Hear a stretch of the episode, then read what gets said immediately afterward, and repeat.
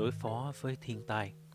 Trước tình trạng thiên tai xảy ra ngày càng nhiều và mức độ nguy hiểm ngày càng nghiêm trọng, một số người có thể làm gì để đối phó? Hãy xem vài bước thực tiễn sau. Tránh khu vực có thảm họa. Kinh thánh nói, người khôn ngoan thấy điều tai vạ và ẩn mình, nhưng kẻ ngu muội cứ đi luôn và mắc phải vạ. Đây là lời khuyên khôn ngoan có thể áp dụng khi gặp thảm họa. Nếu nghe lời cảnh báo về nguy cơ núi lửa phun, có lũ lụt hoặc một cơn bão hay cuồng phong sắp đến, những người thuộc khu vực bị ảnh hưởng nên khôn ngoan, sơ tán đến nơi an toàn hơn. Mạng sống quan trọng hơn nhà cửa hay những tài sản khác. Có lẽ một số người có điều kiện để chọn không sống ở nơi có nhiều nguy cơ. Một chuyên gia nói, phần lớn nguy cơ xảy ra thảm họa tập trung theo vị trí địa lý chỉ một phần rất nhỏ của bề mặt trái đất có nguy cơ cao nhất. Và trong tương lai, hầu hết các thảm họa trên bình diện lớn sẽ xuất hiện ở những khu vực này.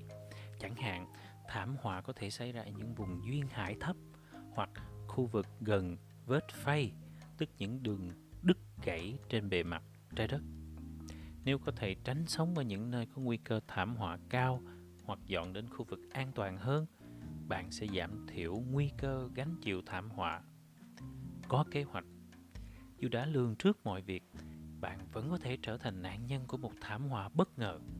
Nếu có kế hoạch trước, thì sẽ dễ đối phó hơn. Điều này đúng với lời khuyên nơi châm ngôn chương 22 câu 3 được trích ở trên. Bạn có sẵn một túi dự phòng khẩn cấp không?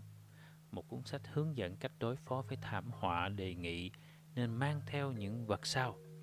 Dụng cụ y tế bình nước, thực phẩm có thể để lâu và những giấy tờ quan trọng cũng khôn ngoan khi bạn cùng gia đình xem xét các thảm họa có thể xảy ra và nên làm gì trong mỗi trường hợp.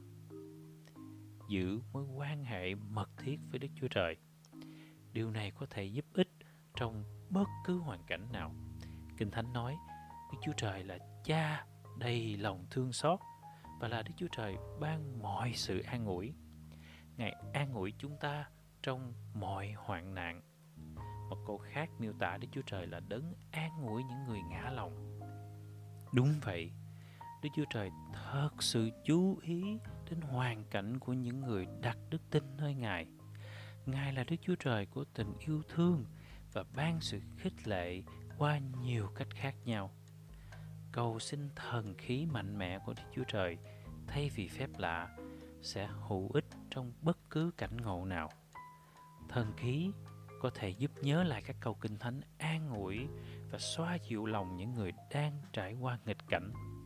Thật thế, những tôi tớ trung thành của Đức Chúa Trời có thể cảm nghiệm như David, một vị vua Israel xưa đã viết Dẫu đi trong thung lũng của bóng tối dày đặc, con chẳng sợ bị hại, bởi Ngài luôn kề bên.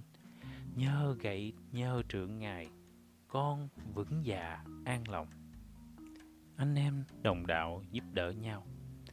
Vào thế kỷ thứ nhất, một tiên tri đạo đấng Kitô tên là Agabo đã nói đến nạn đói lớn trên khắp xứ.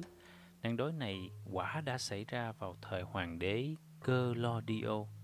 Nó gây ảnh hưởng nghiêm trọng đến nhiều môn đồ của Chúa Giêsu ở Juda. Các môn đồ ở những nơi khác đã làm gì khi nghe về hoàn cảnh khó khăn của anh em đồng đạo tại đó? Lời tường thuật cho biết các môn đồ quyết định cứu trợ anh em ở xứ Juda, mỗi người đóng góp tùy theo khả năng. Họ thể hiện tình yêu thương bằng cách cung cấp đồ cứu trợ cho anh em. Khi các thảm họa nghiêm trọng xảy ra ngày nay, những người thờ phượng Đức Chúa Trời cũng phản ứng tương tự. Nhưng chứng Jehovah nổi tiếng về việc giúp đỡ anh em đồng đạo. Chẳng hạn, khi một trận động đất lớn xảy ra ở Chile vào ngày 27 tháng 2 năm 2010, nhưng chứng Jehovah lập tức đến giúp đỡ những người bị nạn.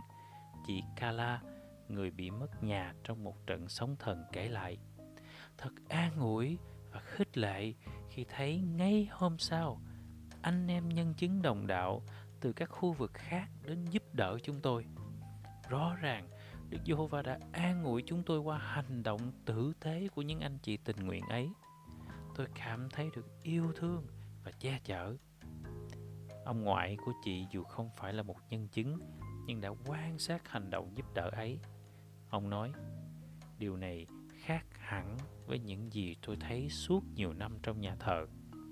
Vì thế, ông xin tìm hiểu Kinh Thánh với nhân chứng Jehovah. Kết hợp với những người yêu mến Đức Chúa Trời là điều vô cùng hữu ích trong lúc đương đầu với nghịch cảnh. Dù vậy, có khi nào trái đất sẽ hoàn toàn không còn thảm họa thiên nhiên không? Hãy xem Kinh Thánh nói gì về điều này.